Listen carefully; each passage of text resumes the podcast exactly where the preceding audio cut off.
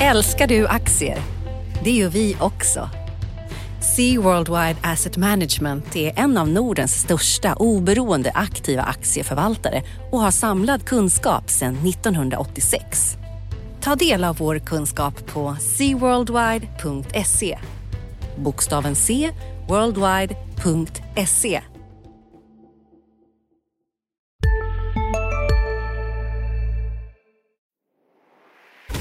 Har vi totalt missuppfattat hur världen ser ut? På Dagens Industris konferens Världen, som inleder året den 15 januari kommer Gapminders vice VD Anna Rosling att dissekera tre megamissförstånd kring vår världsbild.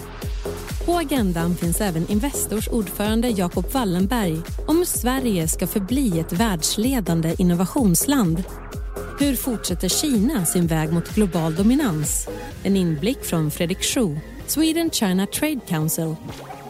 Economists världsredaktör Alistair Ross ger en initierad framåtblick om världen 2019. Vill du förstå världen bättre och veta allt om vad som händer 2019 med Brexit, Trump, klimatet och Sverige? Anmäl dig idag på di.se konferens. Analyspodden från Dagens Industri. Hej och välkommen till Analyspodden. Det är fredag den 4 januari. Johan Wendel heter jag, analytiker på DI. Med mig har, från Skåne har jag Henrik Mittelman, också krönikör och analytiker på DI. Välkommen Henrik! Tack så mycket! Och god fortsättning på dig, även om det inte är kanske så god fortsättning på börsen än så länge. Tack detsamma. Nej, det får man inte säga. Det kan man ju knappast säga att det är. Eh, fortsatta börsfall och när vi för detta samtal så har ju precis S&P 500 gått ner ytterligare 2% under kvällen. Exakt, och vi får se vad Stockholmsbörsen slutar på. Men vi har ju fått lära oss den här perioden att bara för att det öppnar på plus eller minus betyder det absolut inte att det slutar på plus eller minus, utan det har blivit lite mer volatilt än det varit tidigare. Stökigt värre. Jep.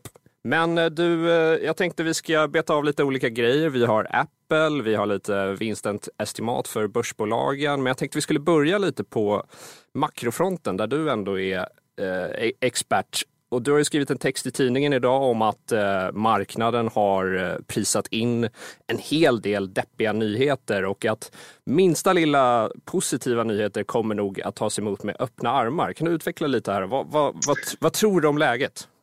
Men jag tror just så att vi har liksom börjat prissätta en, en värld som är ohyggligt dyster och minsta lilla tecken på att vi kanske inte blir riktigt så illa tror jag kommer att applåderas av de finansiella marknaderna.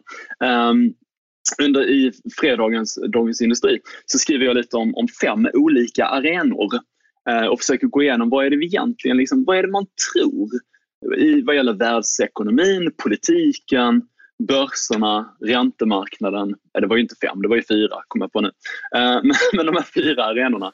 Och, och det är ju sällsynt dystert. Alltså, vad gäller världsekonomin, ekonomkåren tävlar om att skriva ner sina, sina prognoser vad gäller tillväxten. Um, och det är ju rimligt, alltså ledande indikatorer har fallit. Mm. Men, men, det positiva om man kan se det så, det är ju att om vi inte går ner i en rejäl lågkonjunktur, alltså lågkonjunktur med stigande arbetslöshet, eh, så, så, tror jag att det skulle kunna vara en positiv överraskning. Eh, sen har vi politiken. Eh, det är klart att Donald Trump har ju firat jul ensam med sitt Twitterkonto i sin vita holk. Drömmen. Och har ju... exakt, exakt. och det, har inte, det har inte visat sig vara någonting som gör marknaden mindre orolig. Eh, men även här kan man ju säga att förväntningarna är ganska lågt ställda. Alltså det är ingen som blir överraskad längre om eh, den amerikanske presidenten säger någonting galet. Det som skulle överraska är för att vi faktiskt får eh, lite ordning och reda. Och då tänker jag naturligtvis främst på handelskriget med Kina. Skulle vi få ut någonting där som, som är lite mer konkret och som kanske inte innebär någon rejäl lyft av tullar mm, mm. så tror jag det är ganska positivt.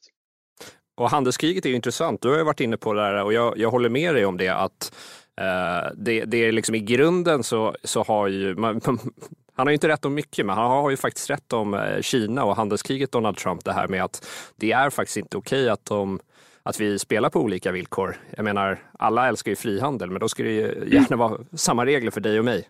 Ja, jag håller helt med dig. Och där tror jag att vi har ju varit lite naiva i västvärlden generellt.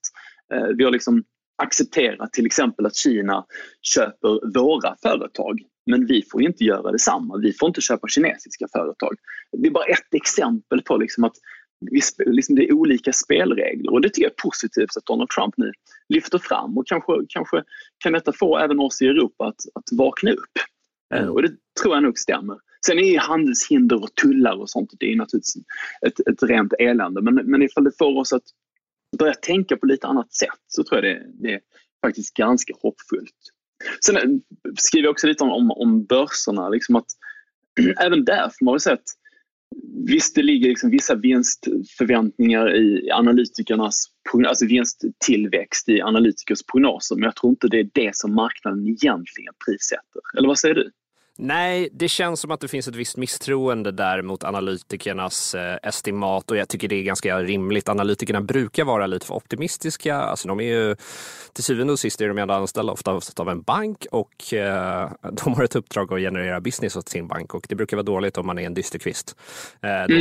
Eh, men, men, eh, med det sagt så, så, som du säger, det kanske inte är någon katastrof. Det känns som att när vi pratar om att det kanske blir en, säg att Säg att nu det här dystra scenariot skulle slå in, att det blir en eh, lågkonjunktur. Det känns som att ändå de flesta som spår det scenariot, de letar liksom tecken att det är 2007. Och jag har sagt det tidigare i podden här att det kanske behöver, inte behöver vara 2007. Det kan vara eh, något mer normalt. Eh, mm. Mm. och vi har varit inne på tidigare att den här högkonjunkturen och börsuppgången som vi har haft, det har varit den deppigaste börsuppgången och högkonjunkturen vi någonsin har haft. Mm. mm. Eh, och, och, det känns som att det hänger med oss ner nu i lågkonjunkturen. Att alla är alla var deppiga redan innan det här började gå åt pipan på börsen lite. Även om du håller med där? Då? Jo, jag håller, jag håller verkligen med. Och jag tror just det som du tar upp det här med 2007, 2008, 2009, alltså finanskrisen, the great recession. Jag tror att den baksmällan från den eh, perioden, den, den lever vi fortfarande med. Och plötsligt, så, liksom, så fort någonting börjar gå nedåt lite grann, så tänker man att nu är det en ny finanskris på gång. Eh, och så försöker man hitta anledningar till det. Men det kanske är bara en liten lågkonjunktur vi nu ser, eller vi är på väg mot. Eh, eller en lite sämre konjunktur snarare. Lite sämre konjunktur. Eh, och inte the great recession. Och då ska man komma ihåg att alltså det vi var med om 2008-2009 det är helt exceptionellt. Global handel har ökat varje år sedan andra världskriget med undantag för 2009 då den tog en paus. Eh, jag tror att vi överdriver den här, den här nedgången. Ja, vi får se var det landar. Men det som är spännande här med är, är också att eh, det, som många förutspåg kanske innan var ju att eh, räntorna skulle gå upp och börsen skulle gå ner. Nu går både räntorna mm. ner och börsen ner. Vad ska man dra för slutsats av det? Jag tycker också det är så himla intressant. För I september månad när amerikanska tioårsräntor gick från 2,80 till 3,20. Då var det plötsligt väldigt illa om man tänkte sig att nu kommer konjunkturen att mattas av på grund av ränteuppgången. Eh, och sen började räntor falla och då tänker man att ja, men det här är ju räntemarknaden som indikerar att vi är på väg mot sämre tider. Eh, så man, man kan, alla kan hitta sina argument i räntemarknaden. Men, men jag tror en väldigt viktig slutsats är att räntemarknaden stoppar inte den här festen räntemarknaden sänker inte konjunkturen. För det är, liksom inget, det är inget hinder. Eh, och nu börjar man ju till och med liksom fundera på om den amerikanska centralbanken är klar med sina räntehöjningar. Eh, vilket är mycket möjligt. Ja, marknaden svensk... här har, har, ju prisat in det. Eh, efter Feds ja. räntebesked i december så ja. tror man ju inte på några mer höjningar. Nej, Eller sannolikheten nej. är låg i alla fall. Och efter torsdagens börsnedgång eh, så följer korta räntor ytterligare. Så nu prissätter man faktiskt en, på marginalen en lite högre sannolikhet för att nästa steg blir en sänkning i USA. Men jag tänkte på det, den, den stora drivande nyheten bakom det senaste börsfallet här har ju varit Apples vinstvarning. Du, du har fokuserat mer på det. Ja, exakt. Och där kanske är, och där är ju lite knäckfrågan. Är det här Apple-specifikt eller har det här att göra med eh, konjunkturen? Så Apple kom ut med på onsdagskvällen, då, svensk tid såklart, eh, kom man ut med en där man sänkte sin prognos för eh, det första kvartalet i deras räkenskapsår, det vill säga kvartalet som slutade den 29 december i fjol. Lite rörigt där. Men i alla fall, då, då sa man att eh, vi kommer ha intäkter i det här kvartalet på ungefär eh, 84 miljarder dollar. Tidigare hade man sagt 89 till 93 miljarder dollar. Så det här är ju en, eh, en miss på nästan 5 procent eh, från det låga estimatet. Då, då Så det är en ganska rejäl miss från dem och det här har de inte gjort på sedan 2002 tror jag den senaste var, eh, den här mm. prognossänkningen. Så det är en ganska exceptionell händelse ur det hänseendet. Och eh, vad de säger är då att de skyller på dels en stark dollar och det, det kan vi ju alla se. Det, det, är inte så mycket att säga om. Dollarn är stark. Det är dåligt för dem. De säger att det påverkar då eh, omsättningen med ungefär 200 punkter. Sen har de, säger eh, Tim Cook, då vdn för Apple, att Kina har, med omnejd, då, har saktat ner i en högre takt än vad de trodde. De pekar på att den kinesiska regeringen som har rapporterat BNP-siffror för kvartal, eh, tredje kvartalet var den lägsta på 25 år och så vidare. och så vidare. Eh, jag är väl lite så, eh, han säger också att på vissa utvecklade marknader så har de lite sämre Eh, iPhone-försäljningen de eh, kanske hade räknat med och han räknar upp ett antal olika faktorer som att eh, det har blivit billigare att köpa ett nytt iPhone-batteri, det vill säga byta ut batteriet i sin befintliga iPhone. Det har blivit sämre sådana här abonnemangsstil från amerikanska teleoperatörer och så vidare. och så vidare. Alltså jag tror att det är flera olika faktorer som ligger bakom den här missen. Man kan inte peka på en. Det är, det är definitivt så att dollarn är stark. Det är säkert så att Kina bromsar in. Men jag tror också vad de har gjort är ju att de har ju höjt priset på sina telefoner telefoner något enormt. Alltså de mm. stackarna som måste köpa sin Apple privat och inte får den via företaget som eh, i alla fall jag får min via företaget och det är jag väldigt glad över. Men då är det ju uppemot 10 000 nu man ska pröjsa för en sån här iPhone X och det är ju mm. extremt mycket. Jag vet inte exakt vad de kostar abonnemang här i Sverige, men det känns som att de har ju haft problemet att antalet sålda iPhone-enheter har stått stilla ett tag. Det har man kompenserat med prishöjningar och nu kanske man lite har knäckt Alltså inga träd växer till men man har höjt det lite för mycket kanske, eller vad tror du? Mm. jag håller helt med. Jag, som, som lite mer makroorienterad så blev jag lite förtvivlad när jag hör liksom Apple-vdn skylla på den kinesiska ekonomin. Alltså, Kina växer inte längre med 10% per år. Man, senaste kvartalet var det 6,5% BNP-tillväxt. Eh, och sen så ska vi lägga på lite inflation på det. Det är inte mycket, men det är 2% inflation i Kina. Då landar vi på 8,5 procents nominell tillväxt, alltså tillväxt i handel och i ekonomi generellt, i löpande priser. Eh, så det är den marknaden som Tim Cook möter, en marknad som växer med 8,5 procent. Eh, det är svårt att liksom kalla det för någon vidare katastrof. Det här är ju ett problem för Apple som nu har problem att sälja sina telefoner. Eh, och, och man kan inte riktigt skylla på marknaden i den underliggande marknaden. Man kanske har mer bakomliggande problem. Men sen är det också det är intressant med Apple tycker jag det här med att det är ju lite av ett enproduktsföretag. Vad är det, 60 procent ungefär av, av eh, omsättningen kommer från, eller av vinsten kommer från iPhone, är det inte så? Jo, exakt. Och det där är ju knepigt. När man har en produkt som kanske är historiens mest framgångsrika produkt, ja. så ska man försöka göra någonting annat. Då är det svårt alltså, att det får, får, få genomslag. De har ju mm. gjort det, alltså, de har, har, ju, de har ju gjort det väldigt bra med Apple Watch, iMac och så vidare. Eh, men, och sen så har de ju gjort det väldigt bra med det här nya, eller relativt nya segmentet då, services, där man samlar mm. intäkter från App Store, iTunes, iCloud, sådana här grejer. Och det är ju nu 14 procent av Apples intäkter. Med vilket annat företag som helst, om man tar de absoluta talen där, så är det här affärsområdet enormt. Men bara för att mm. Apple är så enormt framgångsrik med iPhonen så har det inte fått, eh, så är det inte så stort för dem än. Och eh, ja, det har ju växt enormt snabbt, eh, det här eh, affärsområdet. Jag är inte liksom säker på att det kommer växa lika snabbt eh, framöver. För du har ju väldigt mycket intäkter härifrån App Store till exempel. När du, när du gör ett köp i en app via din iPhone, mm. då tar ju mm. Apple eh, drygt 30 procent av pengarna vid det köpet. Mm. Är det en prenumeration du köper, då tar de 15 procent av varje prenumerationsbetalning. Det är alltså Det är alltså hutlöst egentligen. Ja. Det, det, det är väldigt monopolistiska fasoner här. Mm. Och jag är väl inte helt övertygad om att det här är hållbart. Alltså vi kan ju titta på dataspelsbranschen till exempel. Dataspelsbranschen har ju gått från att man går och köper sitt spel i en fysisk butik till att i allt högre grad köpa det i digitala butiker. Och för PC har ju då den här plattformen Steam blivit den mest dominerande. Nu släpper vi en ny podd Expressen Dock. Einar han går in i fel gård, förstår du? Och sen där, en annan skytt jag tror kommer emot honom och, och fortsätter skjuta. Lyssna på premiäravsnittet. Mordet på Einar, det sista vittnet. Med mig, krimreporter Nina Svanberg. Hon började skrika på mig. Backa hon började säga. Så vad, vad hände? Så hon bara, han är död. Så jag bara, vad säger du för något? Så hon började skrika, han är död. Så jag sköt honom nu en meter. Lyssna i appen eller där poddar finns. Sista dagarna nu på vårens stora season sale. Passa på att göra sommarfint hemma, både inne och ute. Och fynda till fantastiska priser. Måndagen den 6 maj avslutar vi med Kvällsöppet i 21. Välkommen till Mio. De har ju samma struktur, att eh, man tar 30 procent av varje betalning.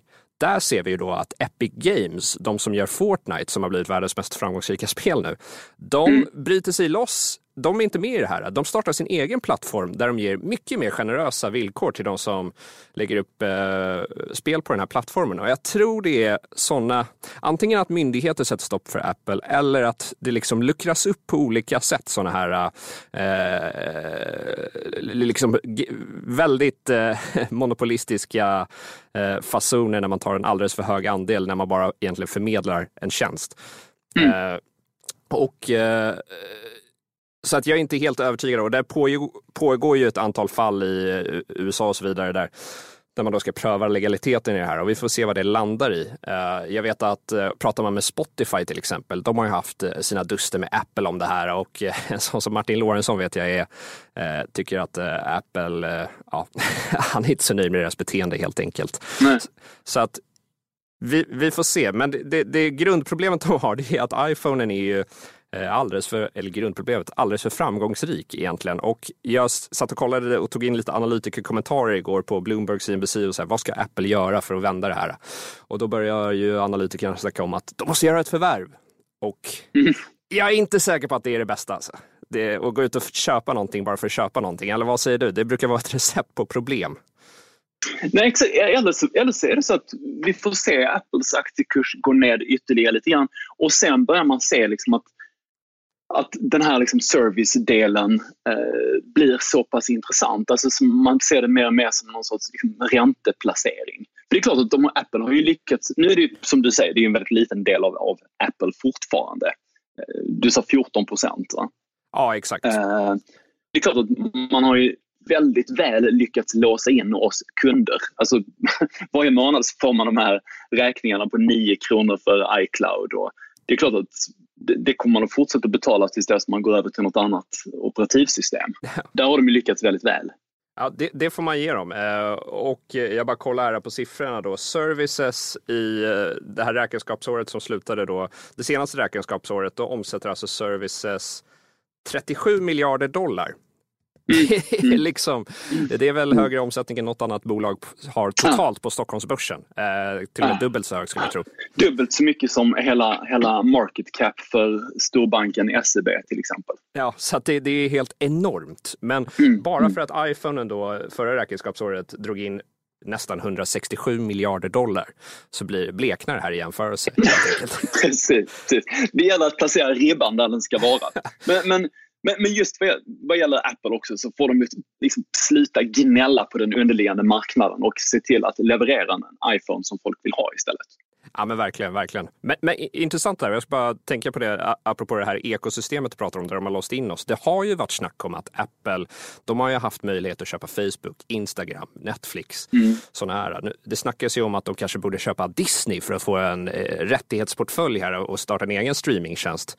Vi får mm. se, det är ju sånt snack bland analytiker har varit under flera år att de bör göra det här. Mm. De har ju väldigt mycket pengar och skulle ha eh, stor möjlighet att belåna sig väldigt mm. mycket mer än vad de gör. Jag vet inte om det blir någonting av där. De har ju varit väldigt noggranna med att betona att de är ett produktbolag först och främst. Mm. Nu börjar ju den inställningen ändras mer och mer i takt med att de till exempel slutade rapportera antal sålda enheter här. För ett par månader sedan meddelade de det. Så att, ja, jag vet inte. Vi får se var de landar. De har i alla fall gått katastrofalt på börsen. Det får man säga. Det kan man också, apropå lite tidens tecken, eh, om Apple nu skulle välja den vägen att förvärva istället för att, för att, att upptäcka nya saker. Eh, så har vi fått en av de största affärerna faktiskt i, i, eh, i eh, läkemedelsbranschen någonsin när Bristol Myers Squibb köpte den här eh, Celgene för 90 miljarder dollar. Det är faktiskt en av de största affärerna någonsin. Och det är lite intressant, eh, dels naturligtvis för aktieägarna i dessa bolag, men är det så att vi börjar komma ned på en värdering av en del bolag nu, som är att det är så lågt värderat att vi får se ökad förvärvsaktivitet? Det skulle kunna vara en liten katalysator för en bättre börs. Ja, det, det är ju spännande det där. Alltså, om vi tar Apple då till exempel så är det ungefär P10 P11 mm. ungefär. Så att det, det är en ganska låg värdering. Eh, vi har ju sett lite för, förvärvsaktivitet på sina håll, men inte den här... Det är många som har pratat om att om vi är i slutet av eh, en högkonjunktur, då brukar det ju komma de här eh, liksom, superförvärven, att nu ska vi mm. göra det här jättestora förvärvet och, och, ta över världen och sen så vänder konjunkturen ner. De har vi mm. inte riktigt sett. Jag vet inte om man ska klassa det här uh, Bristol Myers och Celgene som det, för att läkemedel är ju ganska, ganska okänsligt för konjunktur och så vidare. Mm. Uh, det, det ska man, man, skulle komma sådana i verkstadssektorn, i liksom gruvsektorn och sådana här mer konjunkturkänsliga sektorer, då kanske man skulle dra öronen åt sig mer. Men eh, jag vet inte, vi får, vi får se lite vad som händer på, om det händer någonting på den eh, svenska börsen. Nu har vi ju ABB har ju sålt eh, Powergrids till slut. Eh, det är ju en väldigt långdragen historia det här, eh, som då tas över, tas över av japanskt eh, bolag. Vi har ju snack om att Volvo ska göra sig av med VCE. Där har ju ordföranden Karl-Henrik Svanberg ganska tydligt tyckte jag här eh, i, i slutet på förra året satte ner foten och kanske sa att det är inte på bordet just nu. Eh, så vi får se vad som händer med det, om det blir några stora affärer. Annars har ju temat varit avknoppningar på Stockholmsbörsen mm. faktiskt eh, och renodling.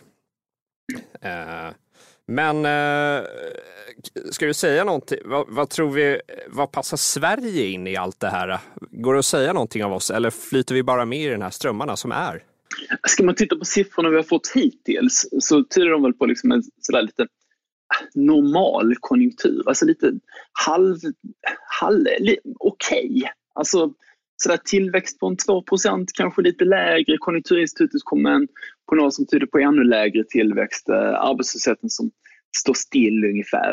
Eh, huspriserna som går sidledes. Det, det, än så länge liksom, det är svårt att se någon, riktig, någon riktning vad gäller, vad gäller svensk ekonomi. Eh, det är alltid roligare när det är antingen en tydlig kurva åt ena eller andra hållet och oftast är det ju roligast när det går uppåt. Men just nu så det, står stå och stampar lite grann. Ja. Um, skulle jag säga. Men, men, det är klart att vi är otroligt beroende av vår omvärld. Uh, om, vi, om vi är på väg mot sämre tider i, i världsekonomin så kommer det ju definitivt att, att, att påverka Sverige. Sen har vi fördelen av att vi kan rea ut våra varor och tjänster med en fortsatt svag krona. Ja, vi, vi får se vad som händer med den också. Mm. Om eh, hur den påverkas här, om kanske Stefan Ingves har höjt klart eller inte efter eh, upp till minus 0,25 där eh, på reporäntan. vi, vi, Det blir toppen i denna cykel. har, har du någon spådom där förresten? Jag måste fråga om det när jag har det på tråden. Men jag tror att alltså, det, det, kan bli någon höjning till, men det, det är liksom inte skulle man ha normaliserat räntan, om det var en, fanns en idé om att någon gång normalisera räntan så skulle man gjort det för länge sedan. Eh, Stefan Ingves är allt för sent på den här bollen, eh, återigen. Så att eh, jag tror att den liksom, vi, vi, får någon liten höjning till kanske, men, men, det är ingenting som man behöver vara särskilt orolig för. Och där är det lite intressant, återigen det här med liksom vilka argument man väljer för att vara optimistisk eller pessimistisk, ta för hela fastighetsmarknaden. Man var livrädd för en del fastighetsrelaterade aktier för några månader sedan på grund av just att räntor ska upp. Eh, och sen faller räntor om man inte är så bekymrad över det längre, men aktierna stiger inte. Det tycker jag är rätt spännande. Ja, vi får se om Stefan Ingves har backat in sig i ett hörn här, om han lyckas mm. ta sig ur det. Vad håller du koll på nästa vecka? Nästa vecka tycker jag det blir spännande med eh, inköpschefsindex i USA, sån här ISM, för tjänstesektorn. Men nu fick vi ISM den här veckan eh, för, för industrin som var lite sämre än väntat. Eh, men här gäller det också att, att tolka saker och ting rätt. Eh, för att man fick en ISM nu som, som landade på 54,1 och det var alltså lägre än, eh, sämre än väntat i industrin. Men ska man titta på historiska mönster så tyder det på en tillväxt på 3,4 procent i den amerikanska ekonomin. Så det, det, handlar lite grann om att se antingen se glaset halvtomt eller halvfullt. Nu ser man ju allting som, som halvtomt. Men det blir intressant att se den här tjänstesektor inköpschefsindex som kommer på måndag. Eh, den överraskade positivt förra månaden och nu förväntar man sig naturligtvis att det ska gå ned. Eh, och detta alltså nu på måndag. Eh, annars är det inte så mycket faktiskt på nyckeltalsfronten. Amerikanska inflationssiffror på fredag som ju spelar viss roll. Inte minst nu när marknaden börjar förvänta sig att den amerikanska centralbanken har avslutat sin räntehöjarcykel, räntehöjningscykel och kanske till och med skulle, skulle drämma till med en sänkning under, under året. Men då vill det till att inflationen ligger kvar på låga nivåer runt 2 och detta får vi alltså på fredag. Är det någonting på, på bolagsfronten vi ska hålla ögonen på? Ja, det är ju lite, det är ju som på makrofronten, det har inte riktigt dragit igång än, men det händer ändå lite grejer. Vi har Millicom ska noteras i New York, en sekundär notering. Sen har vi, på måndag får vi lite trafiksiffror från Norwegian och på onsdag får vi faktiskt eh, trafiksiffror från SAS också. Och det där är intressant för igår eftermiddag så eh, Eh, de rör sig kanske lite på olika marknader, men Delta Airways, då, det näst största mm. amerikanska mm. flygbolaget, kom ju med en liten, också en liten prognossänkning på eftermiddagen igår. Eh, vad som hade hänt var att eh, de i slutet av december, strax efter jul, så hade de inte riktigt den stora trafik som de hade hoppats på. Så att de får bara, bara inom citationstecken en tillväxt på 3% i det fjärde kvartalet istället för 3 till 5% som de hade guidat för. Eh, mm. Så att och det där togs ju, när det där kom så var det ju liksom direkt, ja, alla som är bearish, titta på Delta, de sänker prognosen. Jag tror inte det var mm. så dramatiskt faktiskt, som man ska, som man kanske tror. Men det, det vi kan konstatera är att eh, Delta också guidade i det högre intervallet för sin vinst och det hjälps ju delvis av att de har lite lägre oljepriser. Eh, och vi, jag kollade lite analytikerkommentarer bara.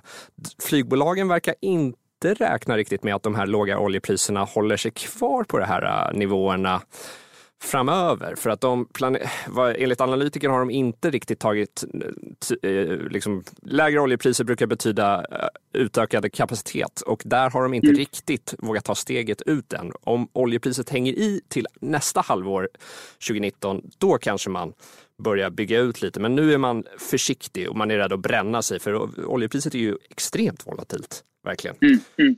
Och, och, och, SAS är ju högintressant då med tanke på att de kom ju med en eh, försiktig eh, guidning för det här räkenskapsåret som började i eh, december här och eh, det är ju flera som har sagt att det, det, kanske var lite för fegt och man hade gärna sett en utdelning för eh, förra räkenskapsårets eh, resultat. Och vi får se vad Rickard Gustafsson säger. Jag ska ju träffa honom eh, faktiskt nästa vecka och göra en intervju. Eh, så den kommer om ett par veckor. Där kan vi väl i det sammanhanget, om man inser flygbranschen, också tipsa om vår kollega Magnus Dagels artikel förra fredagen, fredagen den 28 december, där han skriver om Norwegian och kallar det för humlan som inte borde kunna flyga men gör det ändå. ja, det tycker jag är absolut en bra läsning. Dagel har ju väldigt bra koll på SAS och Norwegian flygbolagen. Eh, sen också nästa vecka på torsdagen får vi en liten rapport från hm konkurrenten Fast Retailing som har, eh, med reservation för uttalet, de har ju den här butiken Uniqlo som öppnade i Stockholm här eh, i, i fjol. Och de har ju gått rätt bra på börsen faktiskt. De är upp 15 procent på ett års sikt. Så att det är inte fy skam i den här marknaden. Men du, då har vi betat av allt som vi har tänkt, eller hur Henrik? Det tycker jag. Tack för idag. Tack för att ni lyssnade. Ha det så bra. Hej då. Analyspodden från Dagens Industri. Programmet redigerades av Umami Produktion. Ansvarig utgivare Peter Fellman. Har vi totalt missuppfattat hur världen ser ut? På Dagens Industris konferens Världen som inleder året den 15 januari kommer Gapminders vice vd Anna Rosling att dissekera tre megamissförstånd kring vår världsbild. På agendan finns även Investors ordförande Jacob Wallenberg om hur Sverige ska förbli ett världsledande innovationsland. Hur fortsätter Kina sin väg mot global dominans? En inblick från Fredrik Schuh, Sweden China Trade Council. Economists världsredaktör Alistair Ross ger en initierad framåtblick om världen 2019. Vill du förstå världen bättre och veta allt om vad som händer 2019 med Brexit, Trump, klimatet och Sverige? Anmäl dig idag på di.se konferens.